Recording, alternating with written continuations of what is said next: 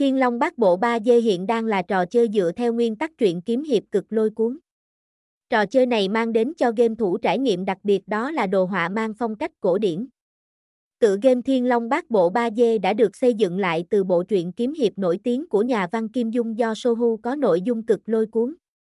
Mời các anh em đọc ngay bài viết dưới đây để hiểu rõ về tựa game kiếm hiệp đẳng cấp này hơn.